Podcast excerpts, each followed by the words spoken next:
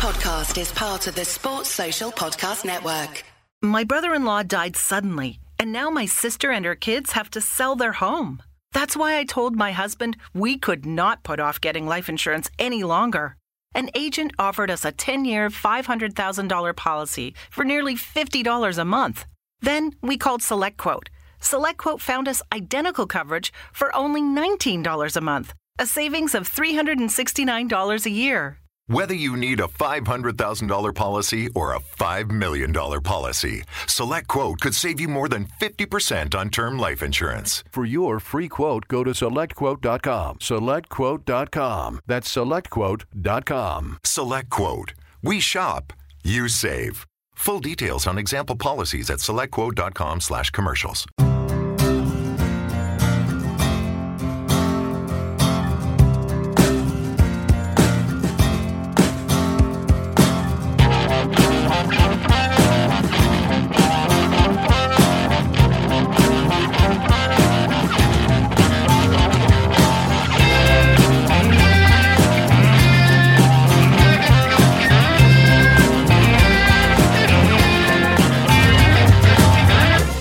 Hello and welcome to the Five Year Plan podcast. Hey! It just gets more harmonious every week. I love it. Um, it's pod 393, and it's the pod where we're going to review Palace's two-all draw at West Ham United. Uh, joining us this week, Kevin Day. Hello. Hello. How you doing? I'm all right, thank you. How are you? I'm not too bad, thank you. Yeah, Good. lovely. Good to have you on as ever. Um, also here, Jesse Boyce. Hello to you, sir. Hello, JD. I feel like she'll be dressed in yellow today for deadline day. Yes, we are famously, uh, like FYP, uh, recording, doing a pod that's going to be out of date within a couple of hours, which is very much our style. Uh, but it is deadline day. We'll be talking about potential Palace transfer activity later on in the podcast as well. Joining us, our fourth panelist today. She's the founder of the Proud and Palace, uh, and it's lovely to have her here. Uh, please welcome Steph Fuller. Hello to you. Hi, Kim. How are you? Very good, thank you. How are you? Yeah, really good. I'm just thinking about Jesse's comments about yellow there, and I've got no yellow going on here, but I reckon you must have a yellow shirt hanging up in Oh. the background there somewhere in your kind of plethora of eBay addiction shirts. uh, I've got a Columbia shirt there. Um, I've got couple of Palace yellow ones there. So yes, I've got every color, every color covered. this is great radio. it is great radio. Uh, right. Okay. So before we crack on with uh, reviewing that West Ham game, uh, can I get a drum roll for a random patron, please? It's Charlotte Nice. Oh, hello, Charlotte. Hello, Charlotte. Uh, thank you very much for joining our patron. You can get all the rewards like Charlotte does, uh, including post-match podcasts, patron-only merchandise, and access to the patron-only WhatsApp club at patreon.com forward slash FYP podcast. You can also get 20% off our new line of merchandise. Um, literally any patron that joins up gets that immediately. Uh, but anyone can buy the merchandise um, for full price at podcastmerch.co.uk forward slash FYP hyphen podcast, including a new range of 2010 t-shirts uh, that a couple of players from the 2010 team have requested. You'll be seeing those on social media very soon. Um, also, uh, our live podcast, our second live podcast, much delayed live podcast, we were supposed to do last summer, is now uh, available to buy tickets for just patrons. Uh, tickets are £10, available to patrons now. So if you're a patron, check your patron feed and they'll go on sale to uh, the general public soon after that. We've already sold a third of the venue. So be Whoa. quick if you're a patron. Is it going to be a post live podcast podcast for the patrons? Oh, I don't know. Uh, depends how late you want to be there. I know I hung around after the game on Saturday thinking I might get a phone call to do the post match pod, but nothing. Ah, it's Rob that runs it. So yeah, Yeah. but I Yeah, yeah. You not- oh, you at the game. You did tell me that actually. Yeah. Yeah. Oh, That's the only reason I told you is I thought I might get an invite. Yeah, you know, So could- you so can't be say- subtle. You can't be subtle. So I could say I'm not doing it. um, another. Um, I just got the date wrong on the. Oh, I'll do that later. Uh, another bit of admin. Uh, the first FYP fanzine, Huckabee fanzine, uh, in collaboration with One More Point, is out on the 11th of September against Spurs as well. So keep an eye out for that as well. Chris is Chris Lehman, who used to run at One More Point, is working on that right now. We're working very hard on that, so keep an eye out on that as well. Our own Jesse Boyce will be designing that, of course, as well. So uh, Jesse, yeah, it's going to be an exciting one. It will be. It's been the first one for a couple of years, I guess. And um, yeah, it's been great working with Chris. I think he's he's really taken the ball by the horns of the content, and it's going to be action packed 48 pager or something like that. Um, but maybe a little appeal for any pictures. We don't have access to any match day photography anymore, so we need submissions. So if anyone's got any good pictures from uh, West Ham, Brentford, Chelsea, send them along. Yes, uh, do send those to us. Contact at fypfanzine.uk. Uh, high res, please. And we'll put them in and credit you, of course. Oh, and Kevin got a question from Chris actually. He said, Has Kevin had his pay grade raised since the last pod and decided on the name of the collab for the fanzine? yeah. Any, any progress? no, no. okay, good. No, I well, we, we, we tried to have the discussion about the pay grade, but we decided it was nil when you said it was staying at nil. So Indeed. And that's how I run this podcast. And don't you forget it. Uh, right, let's move on to uh, West Ham 2, Palace 2. A, a well earned point against what were the league leaders as well. Um, Steph, we've had a lot of questions about, I'm sure you can guess, one player in particular, Conor Gallagher, who has been, uh, I mean, already the star of Palace this season. Um, well, first of all, give me your thoughts on the game and Gallagher, and then I'll read out some questions later. Oh no, I mean, it, it's hard to give you thoughts on the game without talking about Gallagher straight away, but I will try. Um, I felt it was a really, quite apart from the result, I felt that the way the second half turned just felt like even even if we had come away with say a narrow defeat, that that second half performance would have left me feeling Vieira is definitely onto something. There is something is happening here in terms of a belief within the way that we want to play and the kind of way we evol- kind of grew into the game really. And so, so I think overall, even if we just look at Gallagher, just the, the the performance, there is just so much to be taken positively from that performance. And you know, from comparing it to the first away game of the season with Chelsea, which is obviously, you know, only a couple of weeks ago, really, it's not long, um, where we didn't have Anderson on the pitch, we didn't have Gallagher, and it was we were playing the Champions of Europe, and we could barely get out of our own half. Um, straight away, there's a big difference in just the whole way that we were setting up, and we could still see what some of our shortcomings are, and they haven't really gone away because of a two-all draw.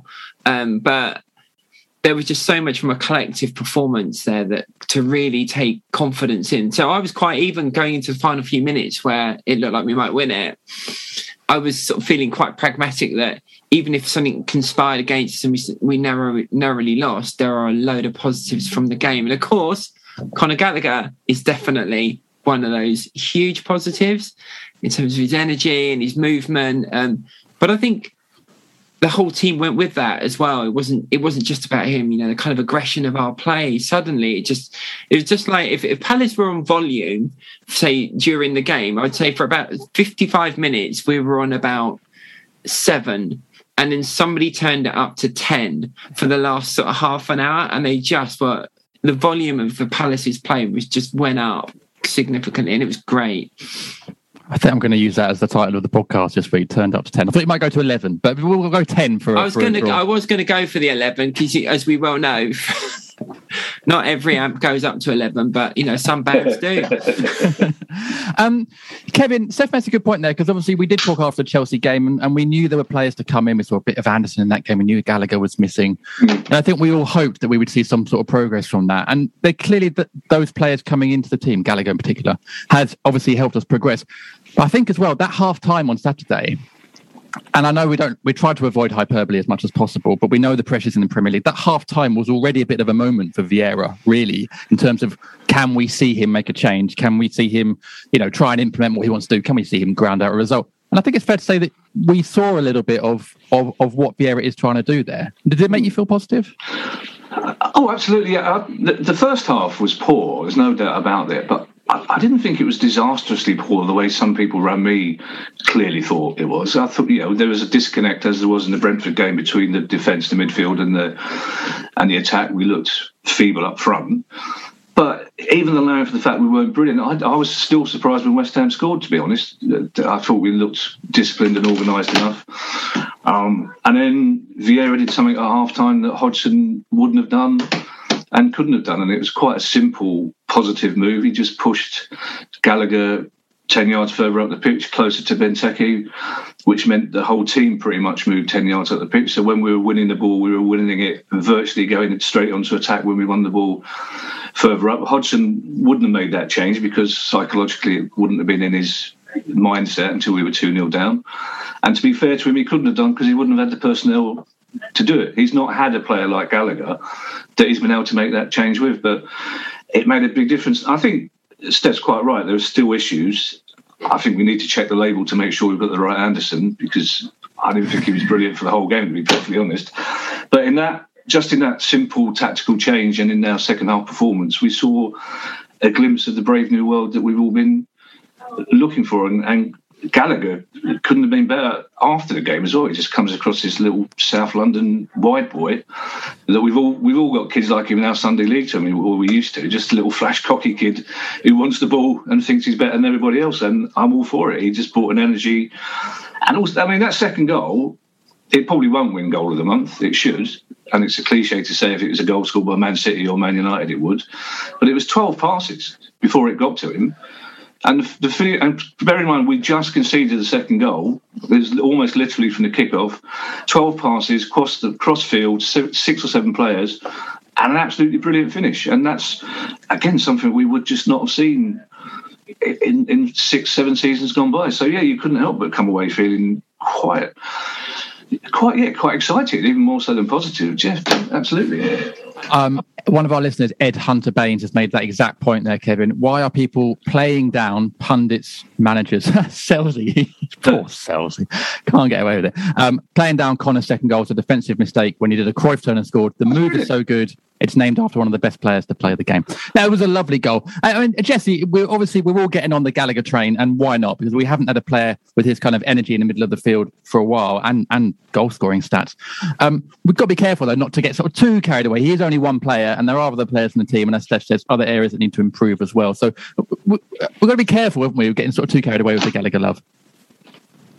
Yeah, but I think there's just such a there was such trepidation about which way this was going to go. It's just a slight relief to see us get goals and points. But you know, West Ham were top of the league before that game, had an amazing start, all the ascendancy, and I think we feared what might happen.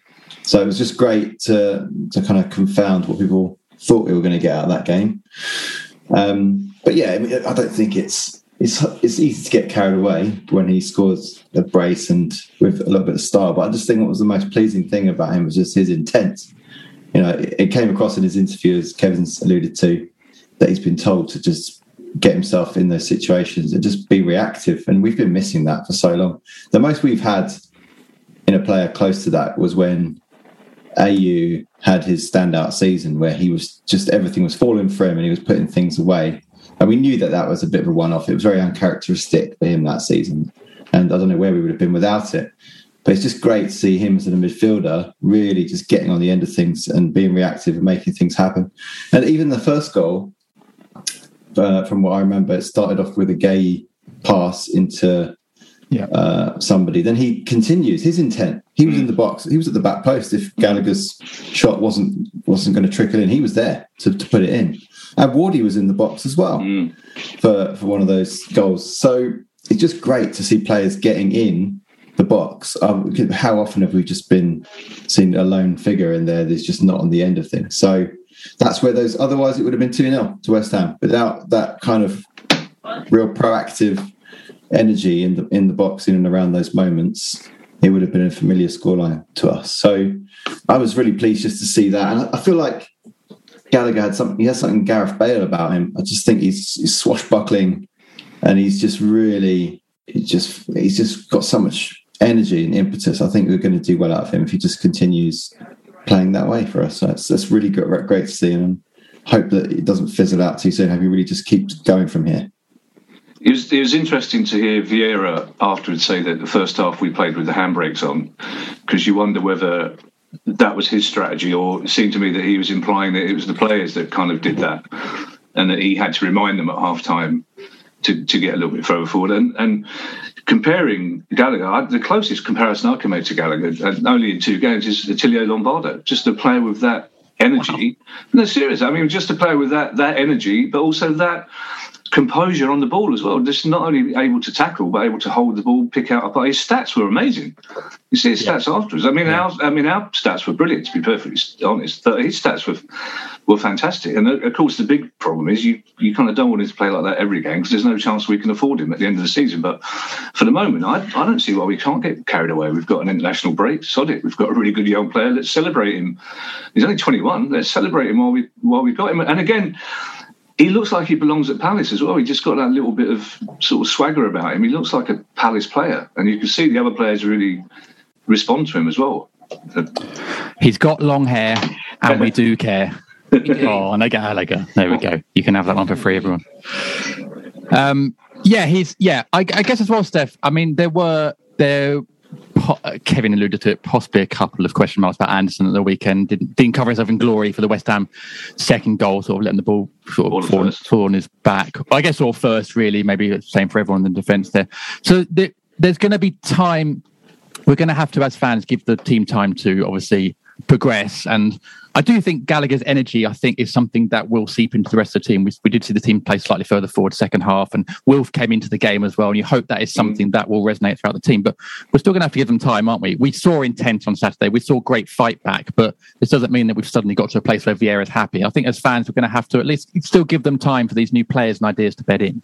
Completely. And I think that, I mean, one of the things that was really apparent to me towards the end of the game, actually, is how much effect the way we played had affected the West Ham players.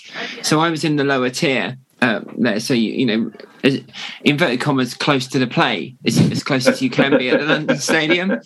And I can assure you, um, Declan Rice was breathing out of his backside by the end of that game. He was hanging on, mm. and he'd been pretty much worked over by McArthur and. Um, by Conor Gallagher during that second half because they're just taking him into parts of the pitch where he didn't want to be.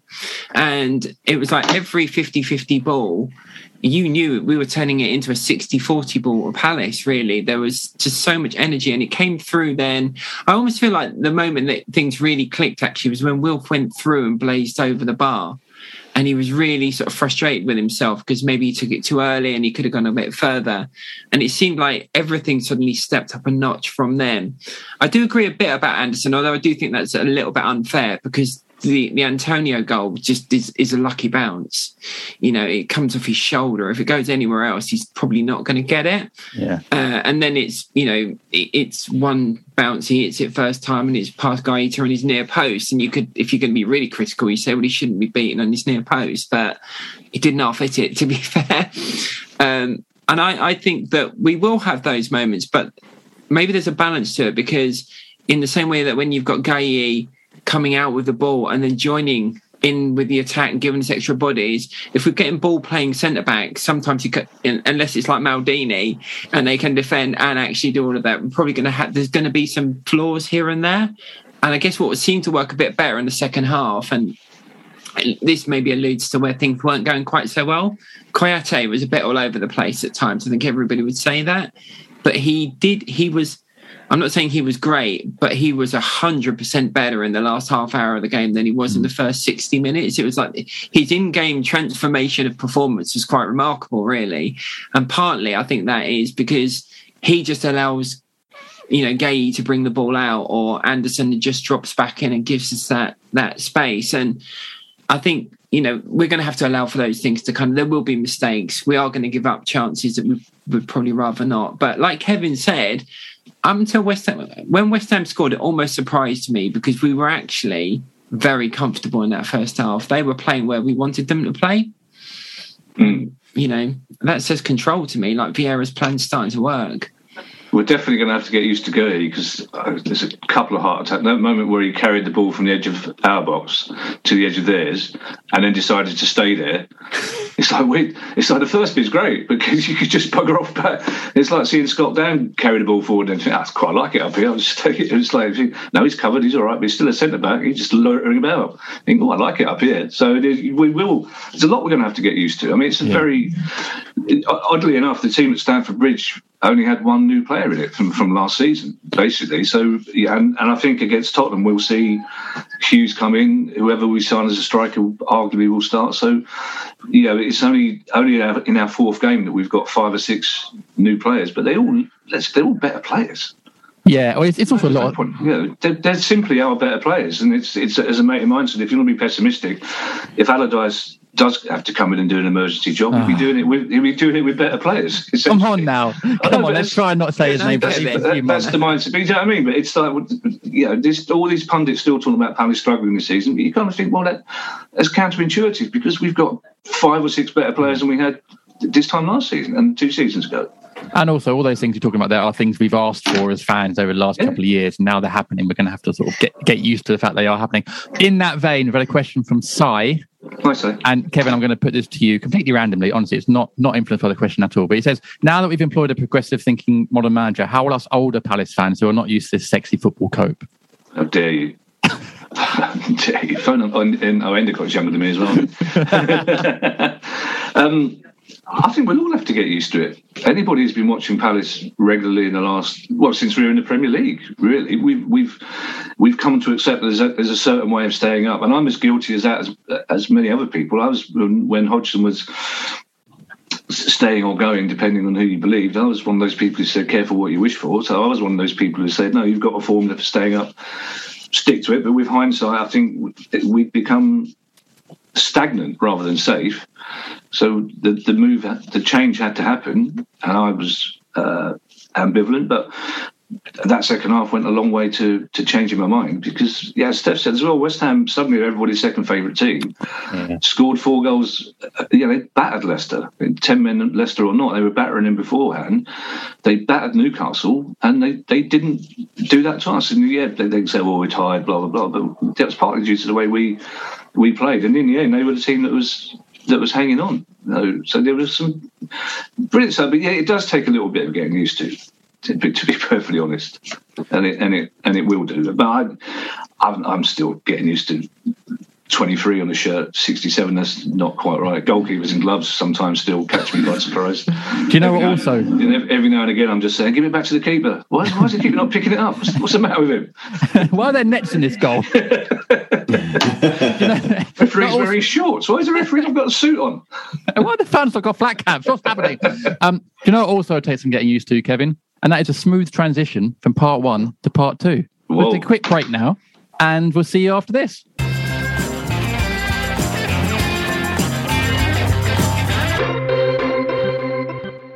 My brother in law died suddenly, and now my sister and her kids have to sell their home. That's why I told my husband we could not put off getting life insurance any longer. An agent offered us a 10 year, $500,000 policy for nearly $50 a month. Then we called SelectQuote. SelectQuote found us identical coverage for only $19 a month, a savings of $369 a year. Whether you need a $500,000 policy or a $5 million policy, Select Quote could save you more than 50% on term life insurance. For your free quote, go to selectquote.com. SelectQuote.com. That's selectquote.com. Select Quote. We shop, you save. Full details on example policies at selectquote.com slash commercials. My brother-in-law died suddenly, and now my sister and her kids have to sell their home. That's why I told my husband we could not put off getting life insurance any longer. An agent offered us a 10 year, $500,000 policy for nearly $50 a month. Then we called SelectQuote. SelectQuote found us identical coverage for only $19 a month, a savings of $369 a year. Whether you need a $500,000 policy or a $5 million policy, Select Quote could save you more than 50% on term life insurance. For your free quote, go to selectquote.com. Selectquote.com. That's selectquote.com. Select Quote. We shop, you save. Full details on example policies at selectquote.com slash commercials.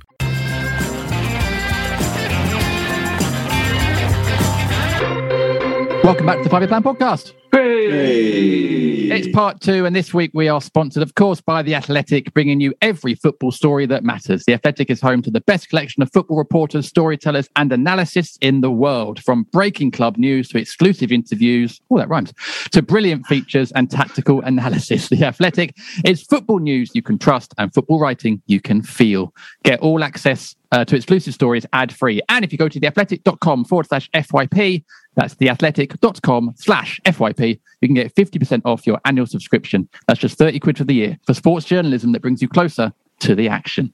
Uh, and this week's article, doing just that by Matt Woosnam, is Palace have found some focus and attack, but must still strengthen up front, um, which obviously is talking about Palace's potential transfer activity today, deadline day, 31st of August. Um, so by the time this pod comes out, we might have a new striker, we might not. But anyway, I'm going to read a clip from Matt's article now then ask you guys some questions about it. So here we go. Matt says Palace were indebted to one of their summer signings in Gallagher to earn them a point at West Ham, and he was also their best and most attacking player last week against Brentford, and that in itself is slightly concerning. The club will attempt to recruit at least one more player before the window closes on Tuesday night, with Arsenal's Eddie Nketiah Real Madrid's Borja Monreal, probably got that wrong, and Celtic's Odsonne Edouard all under consideration. Will Hughes has arrived in midfield, and a winger is a possibility too. That ought to help, particularly with the intention of playing in behind defences, something that was trialled in pre-season with under 23 striker Rob Street on the left of a front three in order to assist Mainz loanee Jean-Philippe Mateta. Up front, Benteke needs competition, and that's not coming from Mateta, while Palace would benefit from a striker who offers something different. Before we talk about Edouard and reports this afternoon at half past one are that Palace are very close to confirming him. Um, Steph, you you follow German football, so you know a bit about Mateta. Um, it sounds like Palace are potentially maybe sort of giving up and moving moving on from him. What are your thoughts as someone that saw quite a lot of him before he did join? Yeah, I was I was really surprised that Palace signed him at all. Um, and and I think that you know there should be a big caution with buyer beware on players from the Bundesliga because unless they're coming from you know Dortmund, uh, Leipzig, or from Bayern, and you know and they're a star performer, there will be there should be sort of very justifiable questions about the ability of the players to kind of cut it in the Premier League. And you know, the lower part of the Bundesliga is is not good. It's really not good. I mean, I I am unfortunately follow Werder Bremen, in in the Bundesliga who got relegated to obviously keeping up my sort of Palace credential got relegated last season uh, to Bundesliga two, which is full of teams like Hamburg and Schalke and Fortuna Dusseldorf and people like that are all all in Bundesliga two now, and there's a lot of very poor players in the bottom half of that league, and you see a lot of players that don't make it in the Premier League reappear regularly uh, in the Bundesliga, and Mateta is he's one of those. I, I never once watched Mateta and thought there's a player that we're going to see in the Premier League at some point in the future at all. Um, so I was really surprised that we signed him. And I think, in a way, a bit of an indicator is. And, and sorry to kind of bring up bad memories for a lot of people, and there are still Palace fans that hold a candle. Is Max Meyer, so so Max Meyer went back to the Bundesliga last season to Cologne, and I think Cologne gave him two full games before they realised. And Cologne were fighting a relegation battle, trying to stay up. And uh, they eventually stuck him back on the bench and barely played him again and released him at the end of the season. He's now without a club. And you know that's that's kind of what happens. If players can really shine in that league but then they come here and it's really really different. And unfortunately i just think mateta is going to be one of them you know. I'm quite curious to see how josh sargent from bremen who norwich have just spent 9 million euros on gets on because he was he's the reason that bremen went down to be quite honest with you. Wow. he's one of them. He didn't score any goals and he's a striker uh, I mean, it was a particularly negative team, but so I think, yeah, I'm not surprised by um, Mateta struggling, and I don't think he'll be the answer, and I'm sure he'll be back in Germany fairly soon. Well, speaking of a player that uh, well did quite well in a crap league, but now joining Palace, uh, Jesse Edson, oh, sorry, Odsonne Edouard. I keep getting those letters wrong way around. Um, sounds like he's joining Palace. I mean, w- would a striker have been top of your wish list? And do you think this guy is the guy to to do that?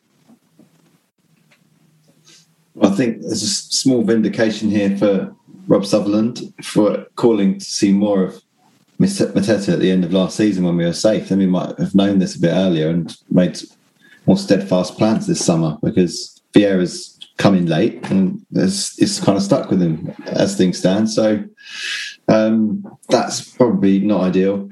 Yes, we've we've been we've been always scratching around for strikers. I mean, we had Mateta, Benteke, and Batshuayi last year, so we're already a striker down.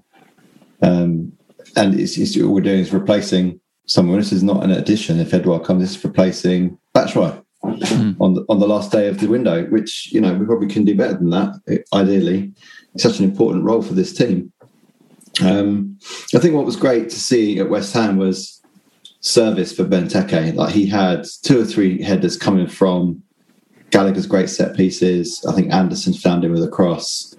Gallagher found Guéhi for that last chance header. There's some good service coming into there right now, which we'll hope Benteke will take advantage of. So just need that final piece of the puzzle to give us a chance of a relatively secure season. So let's hope this comes off today.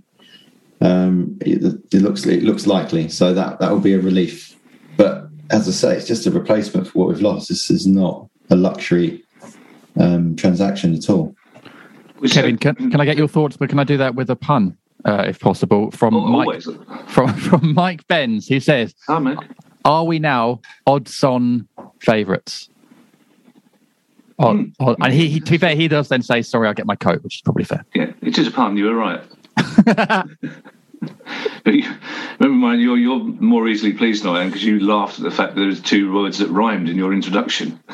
Eh, mate, honestly, when you're easily pleased, life is a lot easier, a lot happier. I'm sure it is. I wish I wish I knew that. it would be lovely to wake up in your shoes sometimes. and then you know, I've heard that's happened actually, but that's another story. and if Miranda go, what are you doing here? Hello, Kev. um, Mateta was really interesting because when we signed him, and I think it was a 22 month contract, wasn't it? Everyone around the club was blatantly honest about the fact that he would take a year before he was ready to play. Mm for us, and whether that meant they didn't think he was good enough or, yeah, or physically strong enough, I, don't know. It, he seems to me there's a player in there. I thought Benteke in the second half was much happier all round because he was happier to come deep knowing that Conor Gallagher was going ahead of him. So there have been games when he comes deep to pick up the ball and well, he's got to do something with it, which we've asked him to do. But this time it was it was much easier. Odsonne Edouard's a player that Hodgson was interested in, so it's not. I, I don't think this is typical last minute Palace looking for someone, but I'd be interested to see where he thinks he's going to play, whether he's the competition for Benteke. He's more versatile than other strikers. I mean, he's got two good feet for a start off. He can probably play wide as well. But the only thing I say is my cousins who support Celtic are really unhappy to see him go. But there's always that, and I hate to say it because you you, you don't get angrier tweets than the tweets you get from from Scottish football fans. But everything uh, Steph said about the Bundesliga stands for Scottish football as well. It's it's there was a time 20 30 years ago when every Premier League team, every first division team had three, four Scottish players because Scottish football at the time was was fantastic. It was well funded, it, it was well run. The, the, national team was good, but now, now you're, you're, taking a lot on. There's a huge step up, even between Celtic and Rangers, from the Scottish Premier League to the to our Premier League. Um, and I don't mean that with any disrespect. I love Scottish football, Hibs and Celtic in particular, as you can probably tell by the name Kevin. But it's it, it is a big difference, and I, I think that's reflected in the price tag as well really. And uh, we needed somebody up front. And, but again, like Jesse says, that often happens. Well, we need somebody up front. He's somebody. Get him in. But uh, I, I don't think if we get him in, I don't think he'll be one that's there. Will Hughes will almost certainly start against Spurs, and Edouard will be on the bench. But I would, my guess is that Olise would probably start when he's fit before uh, Edouard does because if you forget, don't forget, we've got Eze and Olise to come back as well, who are versatile enough to play in a front three as well as midfield. But yeah, we need cover. The one position we do, and I thought Wardy had a really good game on, on Saturday, even in the first half when the back four was floundering a little bit. There, I thought Wardy was good, but we need we really need cover at right back. We're desperately short of cover at right back. Ferguson it's, it's clearly a good player, but will we, you know, we're not going to see him this side of Christmas, and he's probably not going to be fit enough to play for the, the rest of the season.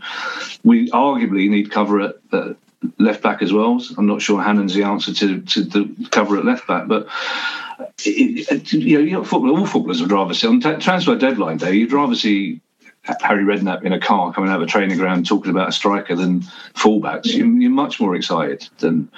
Um, but yeah, I, I, do think we need cover at, left back and right back. But I would be happy if if Edouard comes in. Also, yeah, well, it's nearly quarter to two now. Um, I don't know when the window like Midnight, 11, midnight, is it? Okay. 11, Um, isn't it, I think? 11, yeah. I but you never got till remember. you could, you got till midnight if your fax machines look because for some reason they still do it by fax. Yeah, and if you don't fax it to a local kebab shop as well, Yeah. like Palace did once. I then thought it was only Palace that did it by fax, but it turns out the rest of the, the football does it by fax. And the- These visions of Terry Byfield desperately pushing buttons. I've got it wrong again. Five to twelve.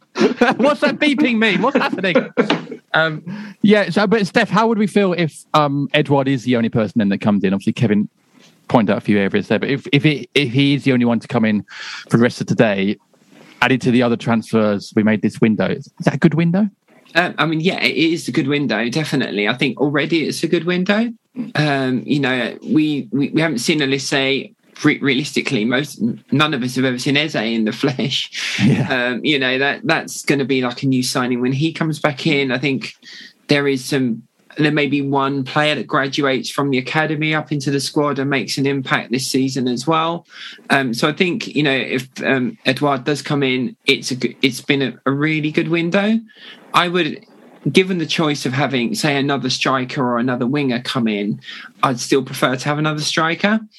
Um, because I think that one of the things we really I really noticed from Saturday's game was that we I don't think it mattered so much that we didn't have out and out wingers because we just played really to the width of the pitch to kind of like some of Andersen's crossfield balls were like right the way to the very edge of the touchline and it was one pass back in play and we were, we were looking for passes into space rather than wingers carrying a ball in to kind of cut across and what have you so I think we could live without adding another winger but I think I would just like us to have a, a really mobile um, striker. You know, someone who I feel is really going to be sniffing around that sort of six-yard box, who's just going to pop in, sort of, you know, scra- scrappy goals that we just don't score very often at the moment, apart from the weekend, the first one. Um, and uh, seeing that would be good. And I share Kevin's concerns actually just about the two fullback positions because I wonder if we're ever going to see Ferguson. You know, we haven't yeah. seen him at all yet, and are we ever going to see him? And you know, it, I think it's a big ask for Hannam to step up as cover and on the other fullback spot as well into the Premier League. In the same way that it's hard for you know for players to come from other leagues into the Premier League and just immediately make that breakthrough. Yeah. So if I think if we could bring in a fullback, I'd probably that would be good or another striker. But I'd be less worried about wingers because Olise can play out there as well. And Eze, we know, can go out wide. Schlupp can play out wide when he needs to. So we've got people that can do that. Um, but yeah, I think to answer your question, I'd say it's been a, Also, a really uh, good winger window. Je- Jesse will remember this because, uh, of course, everybody's sharing the eight-minute video, video of Edouard's brilliant skill moments yesterday. But I distinctly remember when we talked about Sørloth's brilliant eight-minute video that Jesse and I were talking about on this pod. We were going, "This is this boy's brilliant." I mean, his his eight-minute highlight video was just outstanding. It was fantastic, and then didn't quite work for him. But yeah, it's, it's, it's again, yeah, it, clearly is a useful player. But it gets, it's interesting when you you notice there aren't that many other clubs desperate to sign him. Is the other is the other thing. It's just, it's the same with you know Sky try and create more interest in Nketiah as well by saying Palace in a three way battle. That with Man City and Man United, and no, no, they're not. They're- clearly, the only club. So clearly, the only issue is his is his wages. You would seem, and, and it doesn't seem like anybody else is is sniffing about for him. It's interest, It is interesting that just that there's, we're not contesting anyone for his signature. That is interesting, and we'll find out if that is uh, if there's a good reason for that or not. I guess, but you know, on paper, he's just he's got very interesting pedigree. Five years in PSG's junior ranks. Um, not quite broken through to the French team yet, although I think he's played for all, all of their uh, under 17s upwards under all, the, all those junior ranks. Um, and clearly got you know great experience in the Champions League and, and all those European qualifiers. He's he's used to a big fixture list. He's and as far as I know, he's not really had many injury trouble. So he should be good to go. And in terms of testing himself in the Premier League, I think it could be really interesting. And you know, you look at some of the. It could be one of those signings like Demarai Gray for Everton. That you look at that and how much money he went for, and you're thinking, why was there not more of a clamour for his for his signature? And hopefully, it'll go that way for us. Mm. Well, we will see later on. I mean, in typical FYP fashion, uh, we don't know what's going to happen. So I'm going to do two sign offs. Well, can't wait to see Edouard play for Palace. What a great signing. Well, what a shame it didn't work out, but never mind. I'm sure Palace will do well this season. Uh, in the meantime, uh, you can read uh, more from Matt and Dom, of course, at The Athletic. And if you go to theathletic.co, theathletic.com, sorry, forward slash FYP, uh, you can get 50% off your annual subscription to The Athletic. Uh, right. JD, as it's Palace we're talking about, do you want to do a third one where what a shame where he broke his ankle getting out of the car, going in to sign his contract. yeah, yes, uh, we we could be here a long time actually doing about 50, 50 different ones, shouldn't we? But uh, no, hopefully it will happen. But we will, of course, uh, see. And next week we can talk about it. Uh, anyway, after the break, we're going to pick our winners and losers.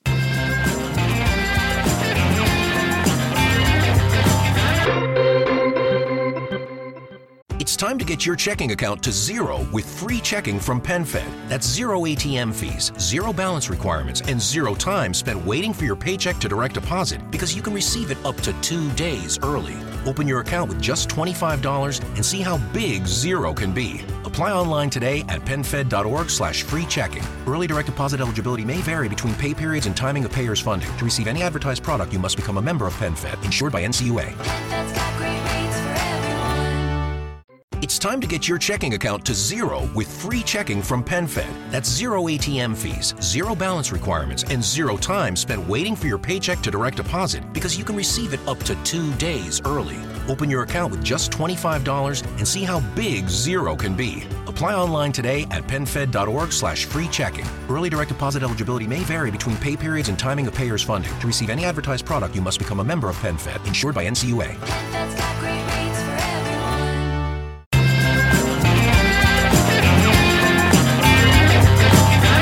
Welcome back to Man Podcast. Hey. This is our part where we pick our winners and losers. This is for our patrons only. So if you're listening on the public feed, head on over to patreon.com forward slash FYP podcast to hear us pick our winners and losers uh, from the weekend's football. Um, if you're on that public feed, you will now hear a clip from the post match pod uh, from the weekend with uh, Rob and Selzy and Julian Chenery. Uh, and so we're going to make that split now. In terms of the, the, the goal, the first goal, Adam, how, how important is it for Palace to have scored that? And, and I know it sounds stupid, but you end up in this situation where the mindset is we're not scoring, we're not scoring, we're not scoring, and then that. But all it does, all you really need to do is allow the players to, to take those moments. You know, to, to almost to, to put. The key thing is getting players in the right positions to, to create chances, getting players in the right positions to take them, and trusting in that ability to score the goals that we need to. And we did that in the second half, didn't we? I think, first of all, whatever was said at half time, I think it was clear that the managers got them to relax or to go and express themselves a lot more than than they appeared willing to in the opening 45 minutes. Julian's point about Tyrick Mitchell was very fair because he popped up in the final third of the field a hell of a lot more in the second half and that's required that's what's needed to make a difference because suddenly when you can get that, that extra player on each side in the final third and those bodies are then inside them Wilf's inside them you're getting bodies in the box. And that's how you've ended up with Conor Gallagher getting two goals. And it you know that's not a coincidence either you know.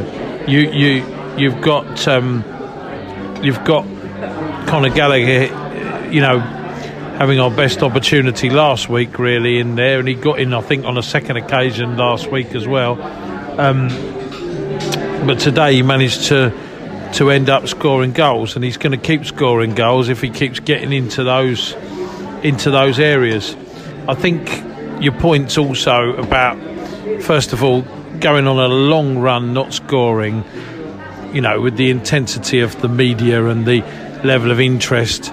You know you don't want to become known as Crystal Palace nil and all that sort of stuff and you know it doesn't take a lot for that to start to build does it? And then barriers are built and psychological issues come from and lack of confidence comes from from not scoring goals so you know that's a big plus going back to your points about Cheikhou Kouyaté and Joel Ward and how well he's done and so on. It's right. But you see, that's where Roy Hodgson, in that sense, was smart because he doesn't ask them to do things that they're they're not capable of doing. Where now we actually are. Now I'm not saying to you the manager's not smart. What he's trying to do is change the direction of and the playing style and all that kind of stuff. But they may end up being casualties longer term if they can't adapt and adjust. And you know that's not easy, but it is all about playing to your strengths. But you know if we can increase the personnel and get the get the players at the level that that we need to to play this way. There's nothing wrong with playing this way. You know, it's just, but it is a it is a big change in terms of you know to some players. I mean, others like McArthur. He has absolutely no problem receiving the ball under pressure and dealing with it and so on.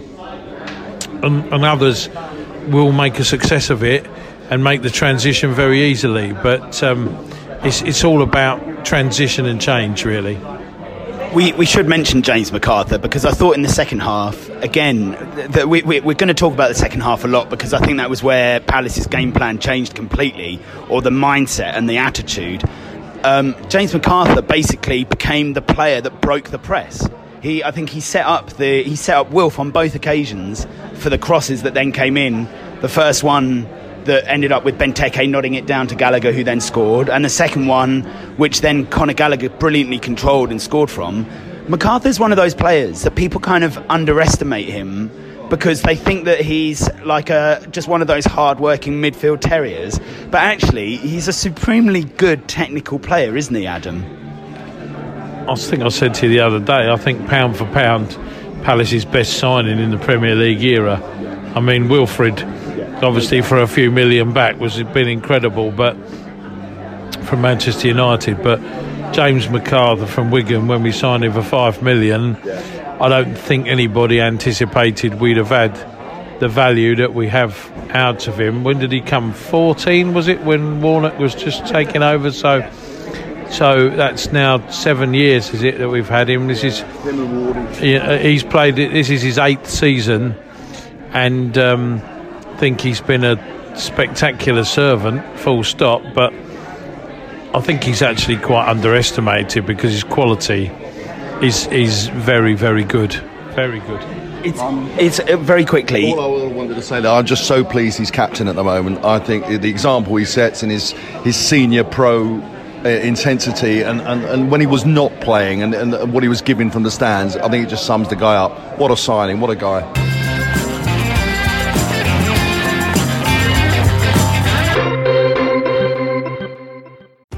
Get your checking account to zero with free checking from PenFed. That's zero ATM fees, zero balance requirements, and zero time spent waiting for your paycheck to direct deposit because you can receive it up to two days early.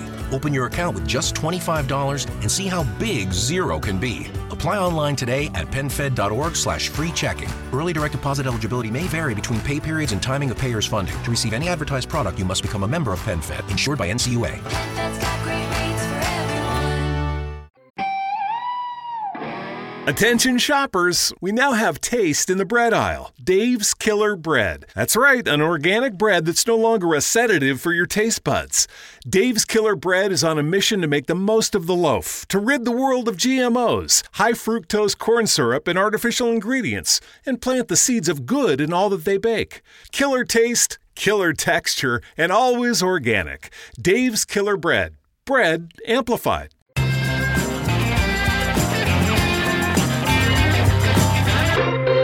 Welcome back to the Five Year Plan podcast. Hey. It's part four. It's time for questions. No part five this week, obviously, because uh, there's no Palace game. It is the uh, international break. Although Steph did just point out she's going to the uh, to Sutton tonight for the Papa John Trophy. It's the game they all want to go to, the glamorous one.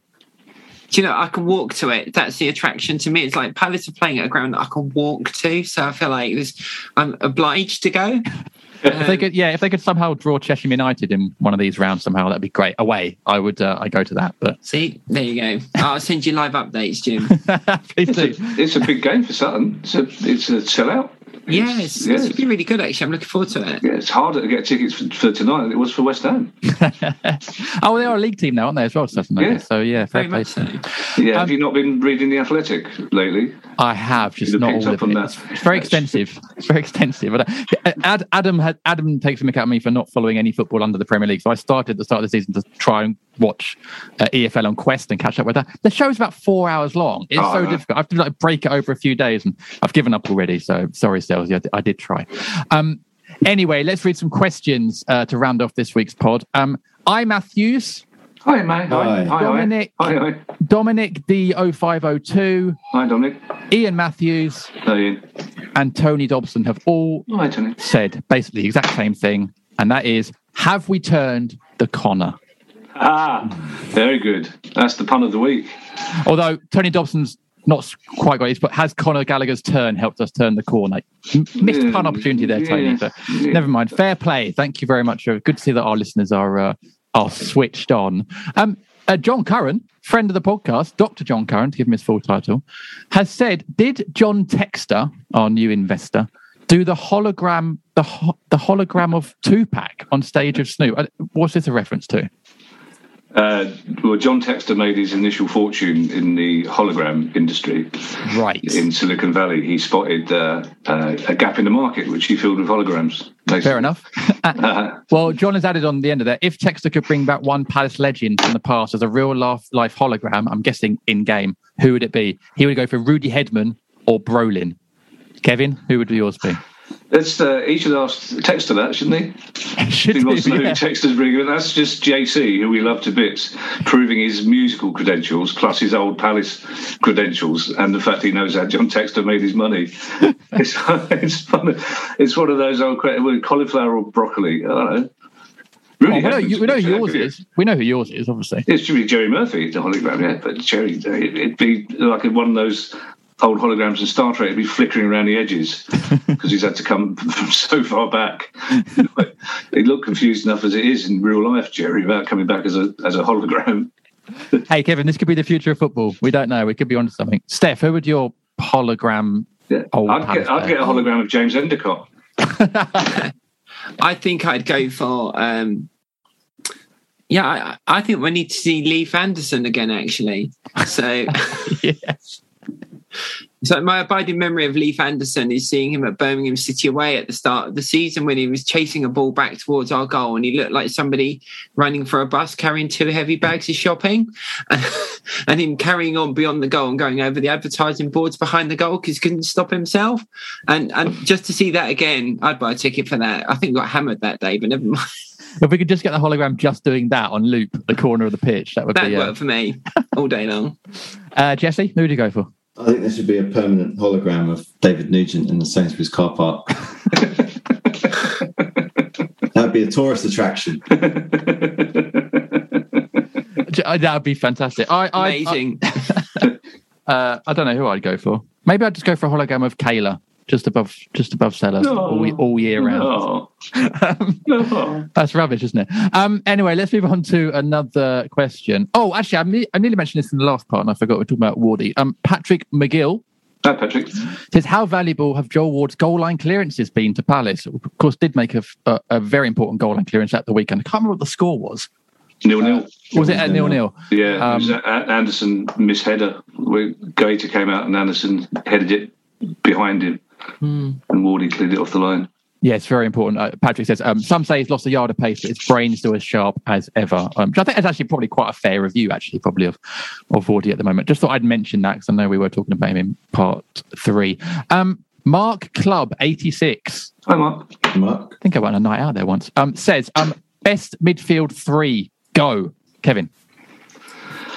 Uh, well, do you know it's it's interesting that we've actually got a three to, a choice because it would have been it would have answered itself that question for a couple of seasons. I I've, I sus- I think Will Hughes will start.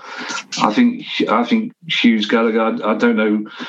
In the absence of Luca, I'd be happy with Hughes Gallagher and McArthur uh, for the next game. Uh, Hughes, I, we talked in the last pod about not always buying potential, and in Will Hughes, we've got we've bought a player who's an established Premier League midfield player. He's still relatively young, a lot of energy. So I was really happy with that signing, and I think he'll he'll start. But we've got yeah, we've got options for the first time in a long time. We've got really good options, and that's without Olise, you know, Olise and, and uh, Eze coming back as well. So Luca to Yeah. come back. Yeah. Uh, uh, it wouldn't involve Kouyaté, the best one. I think. I think Kouyaté's going to be a really good, versatile squad player if, if he stays for the rest of today, both at centre back and in midfield. I think Riedewald is another one, really good, versatile midfield squad option. So long may that continue. It's, it's brilliant to have some choices. We may even see different midfields compared to, depending on the opposition we're playing. How good would that Yeah. be? Yes, yeah, um, almost uncharted territory. It does actually. It will make the bench start to look a bit, uh, a bit, bit more interesting as well, or certainly different from the start of the season when we had four kids on there. So I think that is definitely helpful. In fact, if you there was a few tweets from Watford fans going around as well, and most of the vibe seemed to be, well, we weren't going to play him, but please not go to Palace. So I think they are probably a little bit disappointed that we have got clearly quite a useful player. Um, Steph, who would your midfield three be? Oh, so I think I feel like I've got to offer some sort of vindication for my midfield three before I say them. So okay, so I'm going to say who they are. So it would be Gallagher, McArthur, and Kouyaté. And here's why. Oh, okay. No, here's why. um, I listened to Martin Keown the other week talking about when he was playing Arsenal uh, with Vieira in front of them, and how so much of Vieira's role meant that they very rarely had to head the ball because that he would often play just in front of them and win lots of those balls that even if it came off at a bit of an angle they were just left to attack the second ball and actually made the job really easy for them as centre backs to be able to kind of play and look up when they were playing. And I, I can see that no hearing that and then looking at how he's getting Kouyaté to play that's part of his role clearly mm. mm. is to kind of be that sort of shield just in front of the two centre backs because Guéhi's not the tallest and so I feel that he's actually more important than we realise, and we need him to get good at playing that role mm. uh, because that's going to free up Gallagher, McArthur, and the others to sort of play a bit more progressively. So that's why he's in there. But he needs to be able to deliver, and if he isn't, then obviously, th- as Kevin said, there's a load of people that will replace him now, which is great. That's really interesting to hear that. And actually, that is, I think the problem with what people have with Kouyaté is that uh, uh, in terms of skills on the ball and maybe carrying it, releasing it, it is quite limited. But actually, if you are asking him just to break up play and to win those balls, that is stuff he can do. He's very tall, you know. And also, you never with Kouyaté, you never get the sense you're getting less than 100 percent from him. It might it might not use the ball well. It might have a, an off game where he's uh, a half a half a yard off the pace, but he never sort of downs tools. And I'd imagine for a new manager, that's it's good to have someone you you know you can rely on, even if they're not maybe the whole package.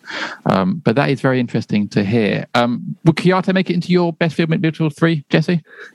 I think both of those options are, are great for depending on who we're playing. I think Kouyaté w- looked strong against West Ham. He had his moments, but he just he did look quite nice and physical, which is and breaking up play, which is what you need, and to give it to an outlet. So I think for the more physical teams, I would go with Kouyaté as well as Gallagher and McArthur.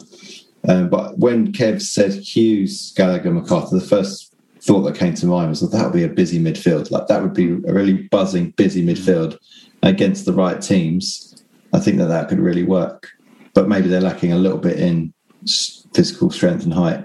So I get, yeah, I guess that might be the interchange there. I think Riedewald is sadly a backup player, squad player, based on these great options we've got now. Um, and then Luca remains to be seen how he sort of responds to quite a fair bit of time out. So let's let's let's see. Great to have those competition places. We just need to mirror that in the attack, as as we've mentioned earlier. Indeed, yeah, it's, it's as Kevin said earlier, nice to be talking about these these different options as well, which doesn't feel like something we've done for a while. And as Selzy made a point on one of the post match pods, which is when you go out th- throughout the season, you're always going to get periods of people being injured. You're never going to have all 25 available. So to be able to have these options for when McArthur picks up an injury, and we know McArthur can't do every game all, all the time, or if Gallagher picks up an injury, I think the fact that we are now having options, I do agree with the point going forward, there needs to be more of that replicated. But we will see what happens today. There's 10 hours left. I can't do maths. Nine hours left, but we'll see. Well, the big question is who's going to mark Ronaldo? Don't know. Gary, I reckon. Maybe. I think it's brilliant. Ronaldo's back in English football. That'll be. It's going to be. A, it'll guarantee a sellout at every Man United away game. Yeah, yeah. It'd be interesting to see him, see how he does. I can't wait to see him at Selhurst Park. It's brilliant. Uh, yeah, yeah, yeah. It's gonna be very weird. I don't think I did. I watch a Man United game when he was. I can't even remember. We, we only played him once or twice, didn't we? 2004, maybe 2005. Yeah, I think once or twice. Yeah. Anyway, well, we'll see. I didn't think we'd end up talking about Ronaldo at the end of this podcast, but there you go. That's the, the beauty of this pod. That, guys, that's taken us to the end, end of the podcast. Um, Steph, thank you so much for joining us this week. Been an absolute pleasure having you on, and I hope that you'll come and join us again at some point. Anytime. Really enjoyed it. It's been good. Really good. Fantastic. Thank Thanks you for so having much. me on. Thank you. Uh, Jesse, good to see you, mate. Likewise, great to be here. Always an honour. Oh, love that. And of course, uh, yeah, keep an eye out for that fanzine, the FYP One More Point crossover fanzine on the 11th of September. Keep an eye on our socials for front cover when that's released and and, and all the other details as well. Um, and Kevin, just thank you for being you. But too well printed modern fanzines.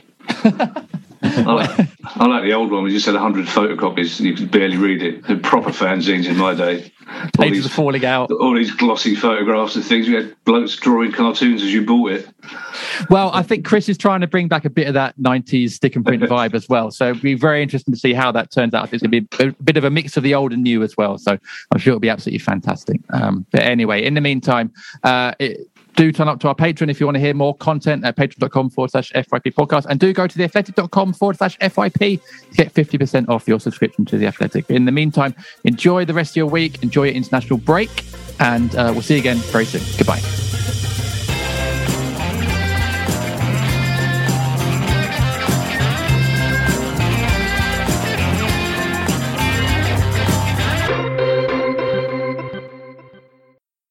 When it comes to business and meeting travel in Orlando, it's never business as usual. Sure, I could go on for days about all the incredible places to hold your meeting, or the innovative industries that will make you feel right at home. But Dr. Michael Edwards of Ocean Insight said it best Orlando is as much a business capital as an entertainment one. And when work wraps up for the day, the evening is just getting started. I'd love to tell you about all the 46 Michelin rated restaurants or the array of outstanding dishes that'll have you coming back again and again. But executive chef Guillaume Rabin of Lake Nona Wave Hotel can sum it up better than me. Orlando has a world of artisans, so you can try incredible cuisines from across the globe. It's so true, and there's so much more. So dive in and see what's happening in Orlando, where the possibilities for business travel are unbelievably real. Learn more at orlando4business.com. Social Podcast Network.